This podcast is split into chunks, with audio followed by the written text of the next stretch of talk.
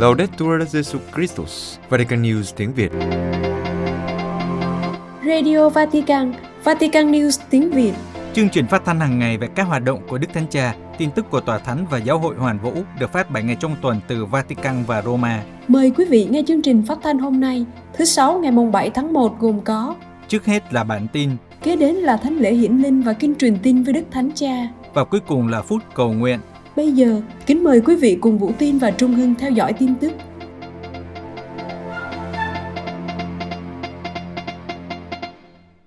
Đức Hồng Y Luis Rafensako tiếp phái đoàn của phong trào Sacris.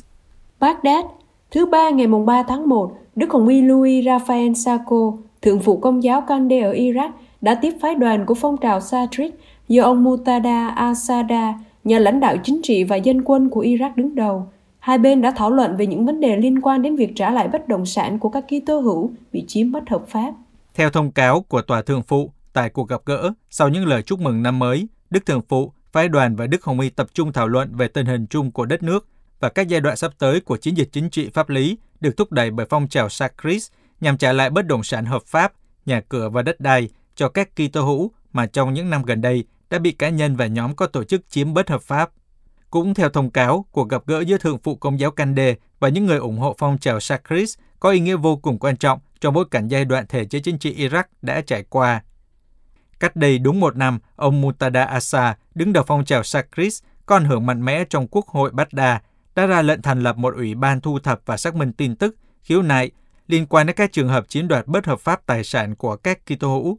Mục đích của ông Mutada Assad là khôi phục công lý, chấm dứt các vi phạm ảnh hưởng đến quyền tài sản của những người anh em Kitô hữu, ngay cả khi chúng được thực hiện bởi các thành viên của cùng phong trào Sacris. Yêu cầu báo cáo các trường hợp bị chiếm đoạt bất hợp pháp cũng được gửi đến các gia đình Kitô đã rời khỏi đất nước trong những năm gần đây. Hành vi chiếm đoạt tài sản của các gia đình Kitô có liên quan đến cuộc di cư ồ ạt của các Kitô ở Iraq sau các cuộc can thiệp quân sự do Mỹ dẫn đầu nhằm lật đổ chế độ Saddam Hussein. Nhiều người đã lợi dụng cơ hội này để chiếm đoạt nhà cửa đất đai do không có ai trông coi. Sáng kiến của phong trào Sacris đã gây ra một cuộc cạnh tranh đơn lẻ giữa các khối chính trị đối kháng nhằm ngăn chặn vai trò lực lượng bảo vệ lợi ích của các công dân Kitô hữu và quyền tài sản của họ. Vào ngày 22 tháng 11 năm 2021, thẩm phán Fajidan, Chủ tịch Hội đồng Tư pháp tối cao, cơ quan hành chính cao nhất của cơ quan tư pháp, đã tiếp một phái đoàn của phong trào Babylonia, một nhóm chính trị được coi là thân cận với các đảng Shit thân Iran, và trong cuộc bầu cử vào ngày 10 tháng 10 đã giành được 4 trong số 5 ghế dành cho các nghị sĩ là Kitô hữu.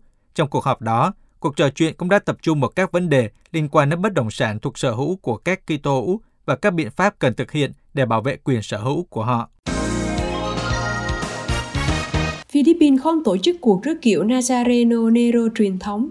Manila, do đại dịch, năm nay là năm thứ hai Philippines không tổ chức cuộc rước kiệu Nazareno Nero truyền thống, một sự kiện quy tụ hàng triệu người công giáo tham dự. Nazareno Nero là một bức tượng Chúa Giêsu Kitô vác thánh giá có kích thước người thật, được các nhà truyền giáo dòng Agustino mang từ Mexico đến Manila trong năm 1607. Người ta cho rằng một phần của bức tượng đã bị cháy đen khi chiếc thuyền mang tượng bị bốc cháy trong một hành trình xuyên Thái Bình Dương từ Mexico, một thuộc địa của Tây Ban Nha vào thời điểm đó. Trong nhiều thế kỷ, đối với người công giáo Philippines, tượng Chúa Giêsu này tượng trưng cho cuộc khổ nạn, đấu tranh và đức tin. Thường vào ngày 9 tháng 1, hàng triệu tín hữu Philippines tham gia một cuộc rước kiệu Nazareno Nero truyền thống. Cuộc rước diễn ra trong khoảng 24 giờ, khởi đi từ Quirino Grandstand tới Riza Park rồi trung tâm Manila, cuối cùng dừng lại tại nhà thờ Nazareno ở Quiapo. Trong khi đó, tại nhà thờ có các linh mục ban bí tích hòa giải và các cử hành phụng vụ khác. Cuộc rước như một lễ hội lớn xoay quanh lòng sùng kính Chúa Kitô đau khổ đối với người Philippines tự nhận như chính cuộc sống của họ, một cuộc sống ngày càng được ghi dấu bởi nghèo đói và khổ đau. Năm 2019, có khoảng 5 triệu người tham gia cuộc rước truyền thống. Chủ đề của buổi rước kiệu năm đó là các tín hữu Chúa Giêsu Nazareth, những người được chọn để phục vụ Ngài. Hôm 5 tháng 1, ông Rodrigo Duterte, Tổng thống Philippines kêu gọi người công giáo hạn chế tham gia vào các hoạt động tụ tập đông người nhằm ngăn chặn sự lây lan của virus. Đặc biệt đối với cuộc rước truyền thống này, ông hy vọng giáo hội có thể hiểu điều này. Giáo hội Ba Lan mời gọi các tín hữu hỗ trợ các nhà truyền giáo trong lễ hiển linh. Varsava, nhân lễ hiển linh, ở Ba Lan cũng là ngày truyền giáo. Đức cha Jan Piotrowski, Chủ tịch Ủy ban Giám mục về truyền giáo gửi sứ điệp mời gọi các tín hữu cử hành ngày này trong tinh thần hỗ trợ 1.800 nhà truyền giáo Ba Lan đang hoạt động ở 99 quốc gia. Trong sứ điệp, Đức cha Piotrowski nhắc đến khẩu hiệu của ngày truyền giáo từ phòng tiệc ly đến các biên giới của thế giới, có nghĩa là chấp nhận trở thành người làm chứng và người loan báo tin mừng, trở thành các nhà truyền giáo của thánh thể. Các tín hữu được sai đi để chia sẻ hồng ân vĩ đại đã lãnh nhận, là nơi nương tựa cho những ai mang sứ điệp Chúa Kitô đến tận cùng thế giới và cầu nguyện cho tất cả các dân tộc vẫn chưa nghe nói về Chúa Kitô và lời người. Đức cha viết, các nhà truyền giáo không chỉ loan báo tin mừng và hình thành các cộng đoàn đức tin, nhưng còn thực hiện các hoạt động tình yêu thương xót. Bằng sự trợ giúp vô vị lợi, họ mang lại cho các cộng đoàn địa phương đang đau khổ do đói nghèo và bệnh tật, niềm hy vọng và an ủi. Và để làm được điều này, họ cần sự hỗ trợ tài chính và vật chất của chúng ta. Đức cha cho biết, 1.800 nhà truyền giáo Ba Lan đang hoạt động ở 99 quốc gia cần sự hỗ trợ, không chỉ trong ngày này, ngày mà các khoản quyên góp ở các giáo xứ sẽ được gửi đến Quỹ truyền giáo quốc gia và Trung tâm Đào tạo truyền giáo Varsava.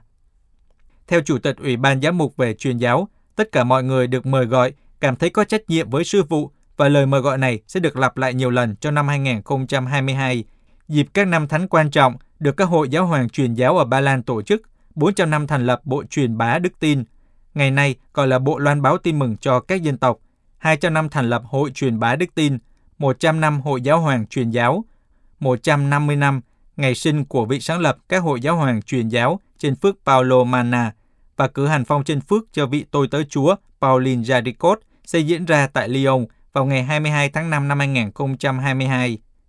Đức cha nhấn mạnh, vào ngày 6 tháng 1, giáo hội cũng cử hành ngày nhi đồng truyền giáo. Trong ngày này, ở Ba Lan và cả thế giới, các trẻ em thuộc hội nhi đồng truyền giáo cũng cầu nguyện và mặc trang phục tượng trưng cho năm châu lục, tham gia hoạt động truyền giáo của các ca viên ngôi sao tại các giáo xứ, viện dưỡng lão, bệnh viện và nhiều nơi khác. Đây là hoạt động truyền thống từ 28 năm qua. Và năm nay, các em sẽ dành để giúp các thiếu nhi ở Kazakhstan, Uzbekistan và Kyrgyzstan. Đức cha chủ tịch kết thúc sứ điệp, hy vọng mẫu gương của các đạo sĩ sẽ dạy chúng ta lòng can đảm, khiêm nhường và kiên trì trong việc tìm kiếm Chúa và dạy chúng ta hướng đến những người vẫn chưa biết Chúa Kitô, đồng thời thúc đẩy chúng ta hỗ trợ các nhà truyền giáo về mặt tinh thần và vật chất. Quý vị vừa theo dõi bản tin ngày 7 tháng 1 của Vatican News tiếng Việt.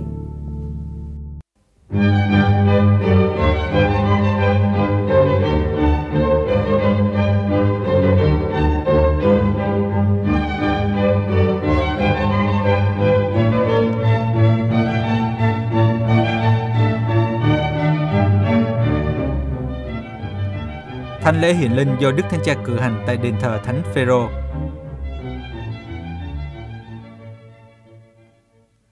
Kính thưa quý thính giả, lúc 10 giờ sáng thứ năm 6 tháng 1, lễ hiển linh, Đức Thánh Cha chủ sự thánh lễ tại đền thờ Thánh Phêrô. Ngài mời gọi mỗi người nêu gương ba vị đạo sĩ thực hiện cuộc hành trình hướng về Chúa Giêsu. Và để thực hiện được điều này, cần phải bắt đầu lại mỗi ngày, biết đặt câu hỏi, cần một đức tin can đảm, đi con đường mới và tôn thờ Chúa Giêsu thánh thể để được Chúa biến đổi. Sau đây là bài giảng của Đức Thánh Cha. Các đạo sĩ đi đến Bethlehem. Cuộc hành hương của họ cũng nói với chúng ta rằng chúng ta được mời gọi thực hiện một cuộc hành trình hướng về Chúa Giêsu. Vì người là sao bắt đầu, soi sáng bầu trời cuộc đời và hướng dẫn chúng ta bước tới niềm vui đích thực. Nhưng cuộc hành hương của các đạo sĩ đến gặp Chúa Giêsu bắt đầu từ đâu? Điều gì đã thúc đẩy những người phương Đông này thực hiện cuộc hành trình?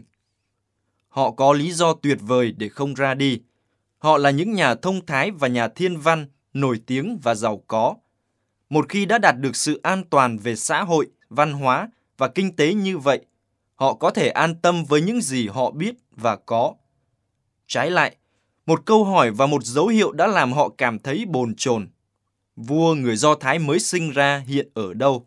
Chúng tôi đã nhận thấy ngôi sao của người ở Đông Phương. Họ không cho phép tâm hồn rút lui vào hang động của sự vô cảm và thờ ơ. Họ khát khao được nhìn thấy ánh sáng. Họ không để cho sự mệt mỏi làm cho họ trở nên lười biếng, nhưng được khơi dậy bởi khao khát về những chân trời mới. Đôi mắt của họ không hướng xuống đất, nhưng là cửa sổ mở, hướng về trời cao. Như Đức Nguyên Giáo Hoàng Biển Đức 16 đã nói, các đạo sĩ là những người có trái tim không ở yên, những người sống trong sự chờ mong, những người không hài lòng với thu nhập được bảo đảm và với vị trí xã hội của họ. Họ là những người tìm kiếm Thiên Chúa. Sự nôn nao lành mạnh này thúc giục họ ra đi. Điều này đến từ đâu? Từ ước muốn. Đây là bí quyết nội tâm của họ, khả năng ước muốn. Chúng ta hãy suy gẫm về điều này. Ước muốn có nghĩa là giữ cho ngọn lửa luôn bùng cháy trong chúng ta và thúc đẩy chúng ta nhìn xa hơn những gì thấy trước mắt và có thể nhìn thấy được.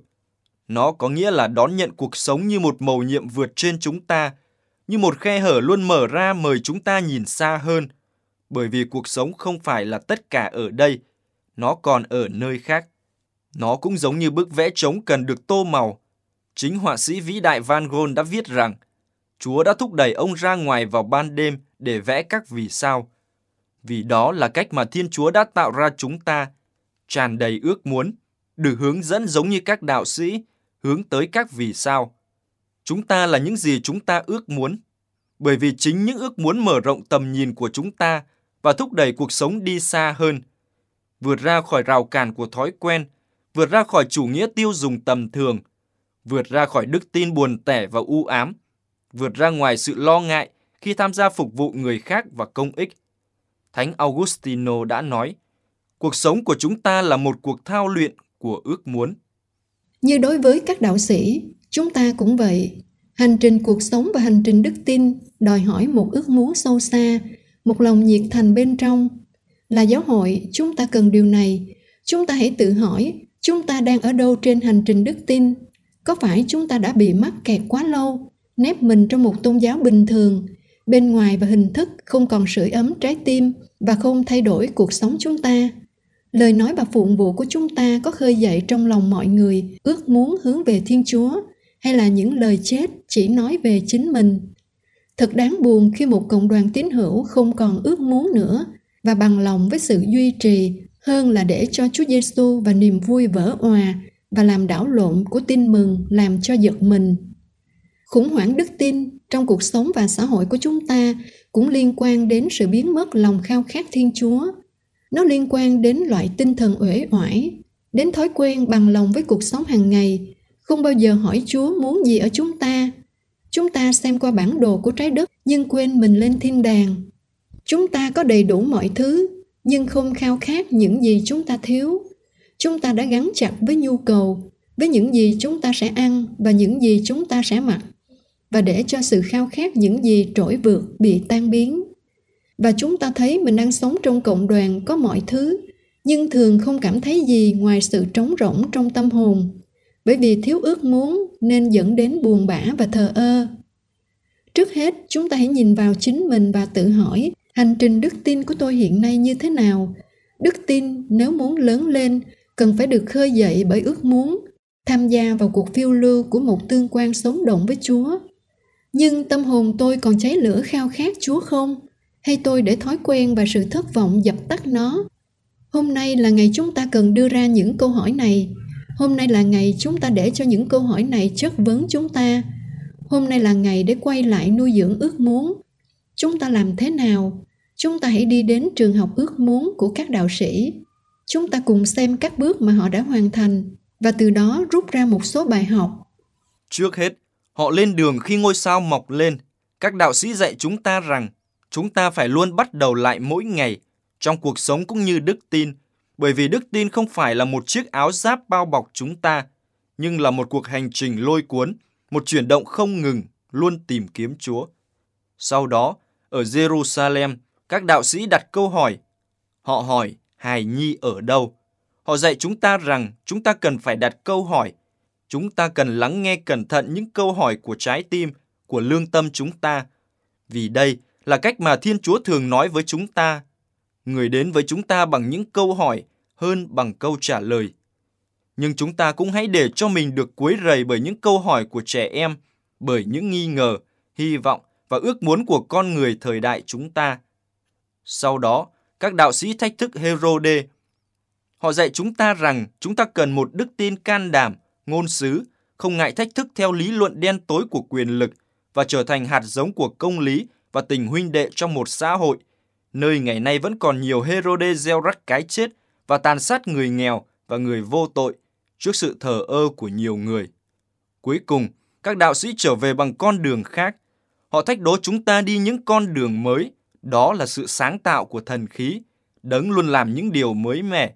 Đó cũng là một trong những nhiệm vụ của Thượng Hội đồng. Cùng nhau bước đi trong lắng nghe để Thánh Thần gợi ý những phương cách mới, những con đường đưa tin mừng đến với trái tim của những người thờ ơ, xa cách, của những người đã mất hy vọng nhưng đang tìm kiếm điều mà các đạo sĩ đã tìm thấy, một niềm vui rất lớn. Vào cuối hành trình của các đạo sĩ là một thời điểm mấu chốt. Khi đến đích, họ quỳ gối xuống bái lại hài nhi. Họ thờ lạy, chúng ta hãy nhớ điều này. Hành trình đức tin chỉ tìm thấy động lực và sự hoàn thành khi có sự hiện diện của Chúa. Chỉ khi chúng ta lấy lại được sự nếm cảm thờ phượng thì ước muốn mới được canh tân. Bởi vì ước muốn Thiên Chúa chỉ tăng trưởng khi chúng ta đặt mình trong sự hiện diện của Chúa. Chỉ có Chúa Giêsu chữa lành những ước muốn chúng ta. Từ điều gì? Từ sự độc tài của nhu cầu. Thật vậy, trái tim trở nên ốm yếu khi ước muốn chỉ đi với nhu cầu. Trái lại, Chúa nâng cao những ước muốn, thanh tẩy, chữa lành, chữa lành ước muốn khỏi ích kỷ và mở ra cho chúng ta tình yêu đối với người và đối với anh chị em của chúng ta. Vì thế, chúng ta đừng quên thờ lại người. Chúng ta hãy dừng lại trước thánh thể, hãy để cho mình được Chúa Giêsu biến đổi. Ở đó, giống như các đạo sĩ, chúng ta sẽ có niềm tin rằng ngay cả trong những đêm đen tối nhất cũng có một ngôi sao tiếp tục tỏa sáng. Đó là ngôi sao của Chúa Giêsu đấng đến để chăm sóc nhân loại yếu đuối của chúng ta. Hãy bắt đầu tiến về phía người, đừng để cho sự thờ ơ và cam chịu quyền lực làm chúng ta mắc kẹt trong nỗi buồn của cuộc sống phẳng lặng. Thế giới mong đợi từ các tín hữu một động lực mới hướng về thiên đàng. Như các đạo sĩ, chúng ta ngẩng cao đầu, chúng ta lắng nghe ước muốn của trái tim, chúng ta nhìn theo ngôi sao mà Chúa làm cho tỏa sáng trên chúng ta là những người tìm kiếm không ngừng nghỉ chúng ta luôn sẵn sàng đón nhận những điều ngạc nhiên của chúa. Chúng ta mơ ước, chúng ta tìm kiếm, chúng ta tôn thờ.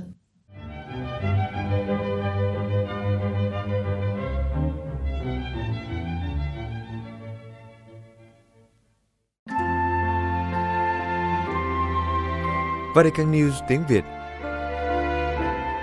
Kinh truyền tin với Đức Thánh Cha.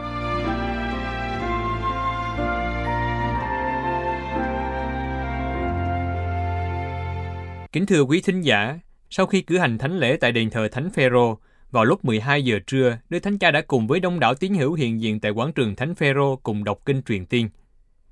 Trong bài huấn dụ ngắn trước khi đọc kinh, Đức Thánh Cha mời gọi các Kitô hữu khiêm nhường như các vị đạo sĩ, từ bỏ thói quen sống khép kín và co cụm trong tâm hồn, không đặt mình làm trung tâm và khư khư với ý riêng của mình. Trái lại, biết khiêm tốn đón nhận thánh ý của Thiên Chúa và dành chỗ cho người để từ đó chúng ta có thể khám phá ra sự kỳ diệu của việc tôn thờ Chúa Giêsu, vì chúng ta chỉ thực sự thờ phượng Chúa khi tâm hồn của chúng ta khiêm nhường và nhận ra mình cần ơn cứu độ. Kính mời quý vị theo dõi bài huấn dụ của Đức Thánh Cha. Cari fratelli e sorelle, buongiorno, buona festa. Oggi, solennità dell'Epifania, contempliamo l'episodio dei Magi. Anh chị em thân mến, chào anh chị em. Chúc mừng lễ hiển linh. Hôm nay là lễ trọng Chúa hiển linh. Chúng ta chiêm niệm về trình thuật các đạo sĩ trong tin mừng theo Thánh Matthew. Họ phải trải qua một hành trình dài và mệt mỏi để đi và thờ lạy vua dân Do Thái. Họ được hướng dẫn bởi một dấu hiệu lạ thường của một vì sao. Và cuối cùng khi đến nơi, thay vì tìm thấy điều gì đó tuyệt vời, họ nhìn thấy một hài nhi cùng với mẹ người. Lẽ ra họ có thể phản đối, một chặng đường dài và nhiều hy sinh vất vả để rồi chỉ tìm thấy một đứa trẻ đơn hàng sao. Tuy nhiên, họ lại không bị vấp ngã, họ không bị thất vọng, họ không phàn nàn nhưng phủ phục thờ lạy. Khi bước vào nhà theo lời của phúc âm, họ thấy hài nhi cùng với thân mẫu là bà Maria, họ liền sắp mình thờ lạy người. Chúng ta hãy nghĩ đến những nhà hiền triết thông thái và giàu có này, những người đến từ phương xa và phủ phục tức là họ cúi xuống đất để tôn thờ một đứa trẻ. Nó có vẻ như là một điều gì đó mâu thuẫn. Thật là điều đáng ngạc nhiên khi một cử chỉ khiêm tốn như vậy lại được thực hiện bởi những người danh tiếng. Cúi mình trước một vị lãnh đạo với dáng vẻ quyền lực và vinh quang là điều phổ biến vào thời đó, và ngay cả ngày nay đó cũng không phải là một điều lạ. nhưng sắp mình trước một hài nhi ở Bethlehem thì không dễ dàng chút nào. Thật không dễ dàng để thờ phượng Thiên Chúa này khi thần tính của người vẫn chưa tỏ lộ và người không tỏ vẻ chiến thắng. Nó có nghĩa là đón nhận sự vĩ đại của Thiên Chúa tỏ lộ trong sự bé nhỏ. Đây là một sứ điệp. Các đạo sĩ đã hà mình trước lối lý luận chưa từng nghe thấy của Thiên Chúa.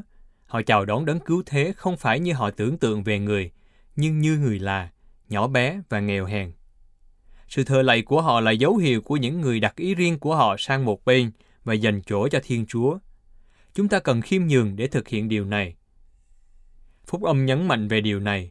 Phúc âm không chỉ nói rằng các nhà thông thái đã thờ lạy, nhưng nhấn mạnh rằng họ sắp mình thờ lạy. Chúng ta hãy hiểu chi tiết này. Sự thờ lạy của họ đi đôi với việc cúi mình. Khi thực hiện cử chỉ này, các vị đạo sĩ cho thấy rằng họ khiêm nhường chào đón đấng tỏ mình ra trong sự khiêm hạ. Và đây là cách họ mở lòng ra để thờ phượng Thiên Chúa.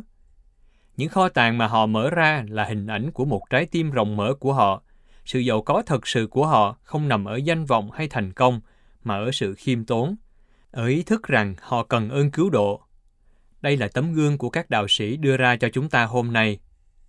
Anh chị em thân mến, nếu chúng ta luôn ở trọng tâm của mọi việc với ý tưởng của mình, và nếu chúng ta cho rằng mình có điều gì đó để khoe khoang với Thiên Chúa, thì chúng ta sẽ không bao giờ gặp được người.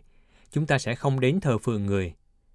Nếu sự giả tạo, phù phiếm, bướng bỉnh và cạnh tranh của chúng ta không được loại bỏ, thì chúng ta có thể sẽ đi đến một chỗ tôn thờ ai đó hoặc điều gì đó trong cuộc sống, nhưng đó sẽ không phải là Thiên Chúa.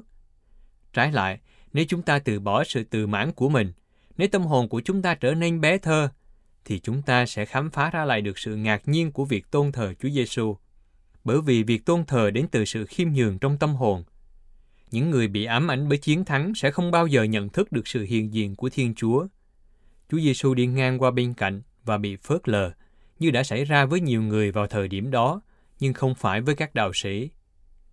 Nhìn vào họ, hôm nay chúng ta tự hỏi, tôi khiêm nhường thế nào? Tôi có tin chắc rằng lòng kiêu hãnh ngăn cản sự tiến bộ thiên liêng của tôi không? Niềm kiêu hãnh đó, dù bộc lộ hay tiềm ẩn, luôn che phủ sự thôi thúc đến với Thiên Chúa. Tôi có làm việc dựa trên sự ngoan ngoãn vâng lời để mở lòng ra với Thiên Chúa và với người khác, hay tôi luôn luôn chú trọng vào bản thân và sự tự phụ kiêu căng của mình. Tôi có biết cách gạt quan điểm của mình sang một bên để đón nhận ý của Thiên Chúa và ý của người khác không? Và cuối cùng, tôi có chỉ cầu nguyện và thờ phượng khi tôi cần điều gì đó, hay tôi luôn luôn làm điều đó vì tôi tin rằng tôi cần đến Chúa Giêsu. Các vị đạo sĩ bắt đầu lên đường và hướng nhìn theo ánh sao và tìm thấy Chúa Giêsu. Họ đã đi bộ rất nhiều. Hôm nay chúng ta cũng có thể thực hiện lời khuyên này. Hãy nhìn vào ngôi sao và bước đi. Đừng bao giờ dừng bước, nhưng cũng đừng quên nhìn vào ngôi sao. Và đây là lời khuyên hôm nay. Hãy nhìn vào ngôi sao và bước đi. Nhìn theo ánh sao và bước đi.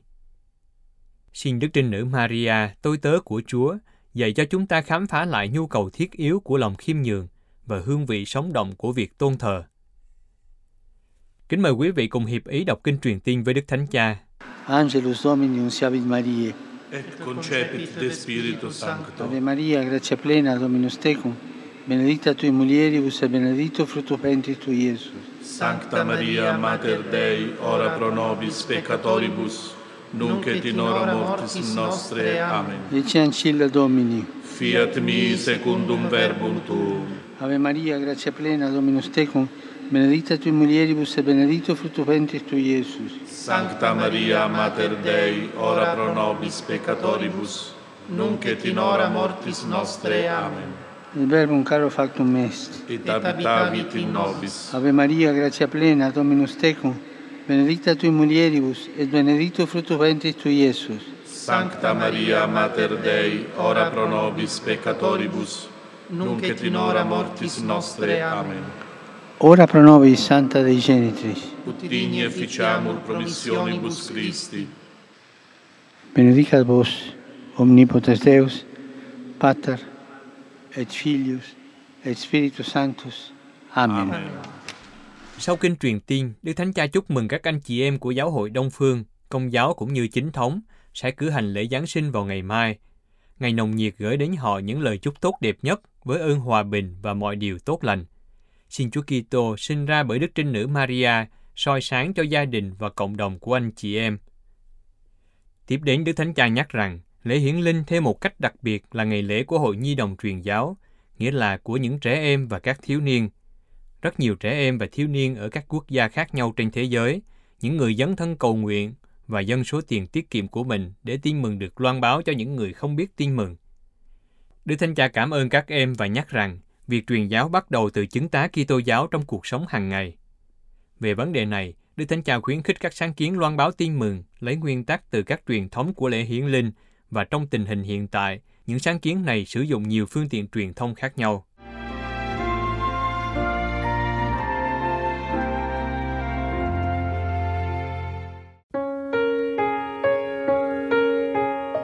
Vatican News tiếng Việt Chuyên mục Phút Cầu Nguyện Cùng ba vua thờ lạy Chúa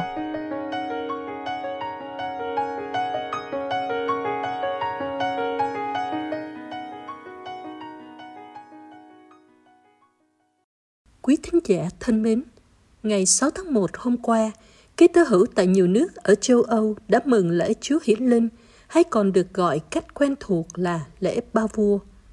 Đây là một trong những ngày lễ phổ biến nhất ở châu Âu. Ngày lễ này kỷ niệm việc các đạo sĩ đến Bethlehem mang các lễ vật dân tặng hài nhi Giêsu. Trong câu chuyện Giáng sinh, sau khi Chúa Giêsu sinh tại Bethlehem, một ngôi sao mới xuất hiện trên bầu trời ở phương Đông, loan báo một sự kiện lạ thường.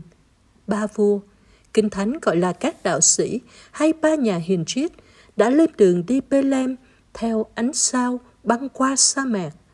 Họ đã đến Bethlehem vào ngày 6 tháng 1, 12 ngày sau lễ Giáng sinh và dâng các lễ vật vàng, nhũ hương và mộc dược cho hài nhi Giêsu. Tại Ý, ngày lễ hiển linh cũng được gắn liền với câu chuyện bà cụ Befana, một dạng như ông già Noel. Theo truyền thuyết, Befana là một bà lão nông dân sống một mình ở nông thôn. Trên đường đi Bethlehem, ba vua đã dừng lại trước nhà bà lão Befana để hỏi đường. Ba vua cũng mời bà Befana cùng đi đến Bethlehem để gặp hài nhi Giêsu, nhưng vì bà phải lo công việc nhà nên không thể theo họ. Sau khi ba vua đã rời đi, bà Befana thay đổi ý định. Bà nướng thật nhiều bánh để mang đến cho bé Giêsu bà không đuổi kịp ba vua trên đường đi. Thay vào đó, mỗi năm bà đều mang quà cho các trẻ em. Do đó, vào tối ngày 5 tháng 1, các trẻ em Ý thường đặt chiếc vớ ra ngoài để chờ bà Befana mang kẹo và bánh cho những em bé ngoan, còn những em không ngoan sẽ nhận những cục than, thực ra những loại bánh có màu đen như than. Quý thính giả thân mến, Trở lại với câu chuyện ba vua trong Kinh Thánh, Thánh sử Matthew nói rằng lý do họ đi Bethlehem là Chúng tôi đã thấy vì sao của người xuất hiện bên phương Đông, nên chúng tôi đến bái lại người. Thờ lại Chúa là mục đích cuộc hành trình của họ. Và thật vậy, khi họ đến Bethlehem, họ vào nhà thấy hài nhi với thân mẫu là bà Maria liền sắp mình thờ lại người. Thánh sử Matthew muốn nhắc chúng ta rằng thờ lại Chúa là định hướng của hành trình của đời sống Kitô hữu. Đó là cuộc hành trình hướng về Chúa chứ không phải hướng về chúng ta. Trong tin mừng, trong khi ba vua tìm đến thờ lại Chúa, thì có những người không thể thực sự thờ lại người. Vua Herode cũng nói rằng ông cũng muốn đến bái lại vua dân Do Thái mới sinh, nhưng thật ra ông chỉ lừa dối vì ông chỉ thờ lại chính ông và đó là lý do ông muốn tìm sát hại hài nhi Giêsu. Khi chúng ta không thờ phượng Chúa thì chúng ta sẽ thờ phụng chính mình. Nếu đời sống Kitô hữu không thực sự thờ phượng Chúa thì nó sẽ trở thành cách thể hiện chính mình. Khi không biết thờ phượng Chúa, chúng ta sẽ không biết cầu nguyện bằng cách thờ phượng người và chúng ta sẽ có nguy cơ lợi dụng Chúa thay vì phụng thờ người. Tin mừng còn nói đến những người không có khả năng thờ phượng Chúa như các thượng tế và kinh sư. Họ nói với vua Herode một cách chính xác về nơi đứng cứu thế sẽ sinh ra, tại Bethlehem, xứ Judea. Họ biết phải đi đâu, họ là những nhà thần học vĩ đại tuyệt vời, nhưng họ không đến đó. Điều này cho thấy hiểu biết thôi là chưa đủ. Nếu chúng ta chưa bước ra khỏi chính mình, nếu không gặp gỡ người khác và thờ phượng, chúng ta không thể biết Thiên Chúa. Thần học và mục vụ chỉ có ý nghĩa khi chúng ta quỳ xuống như ba vua, những người không chỉ am hiểu và lập kế hoạch cho một cuộc hành trình, mà còn có khả năng lên đường và cúi mình thờ lạy. Thờ phượng Chúa là để Chúa biến đổi chúng ta bằng tình yêu của người, tình yêu của Thiên Chúa xuống thế làm người, để người chữa lành và thay đổi chúng ta, để người đốt lên ánh sáng xóa tan màn đêm tăm tối của chúng ta, để người ban cho chúng ta sức mạnh và lòng can đảm giữa những nghịch cảnh của cuộc sống. Thờ phượng là nhận ra rằng chúng ta là anh chị em khi đứng trước mầu nhiệm của tình yêu nối kết các khoảng cách. Và thờ phượng là hành động của tình yêu biến đổi cuộc đời chúng ta, điều mà ba vua đã thực hiện. Như ba vua, chúng ta cũng dâng các lễ vật cho hài nhi Giêsu để bày tỏ lòng tôn kính, gắn bó và sẵn sàng xoa dịu những vết thương cho những người đói khổ, bị loại bỏ mà Chúa Giêsu hiện diện nơi họ. Lạy Chúa Giêsu, chúng con vừa bước vào năm mới 2022. Xin Chúa giúp chúng con tái khám phá rằng đức tin đòi chúng con phải thờ phượng Chúa, chứ không phải thờ phụng chính mình. Trong thời gian qua, vì đại dịch, vì các biện pháp phòng ngừa, có thể chúng con đã sao nhãn việc thờ phượng Chúa trong việc đọc kinh, tham dự thánh lễ, làm việc bác ái.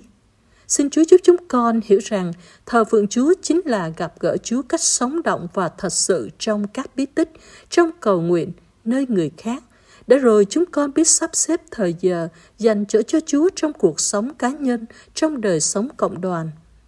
Và chính khi thờ phượng Chúa, chúng con cảm nghiệm được niềm vui lớn lao như ba vua khi gặp được Chúa tại Bethlehem. Amen.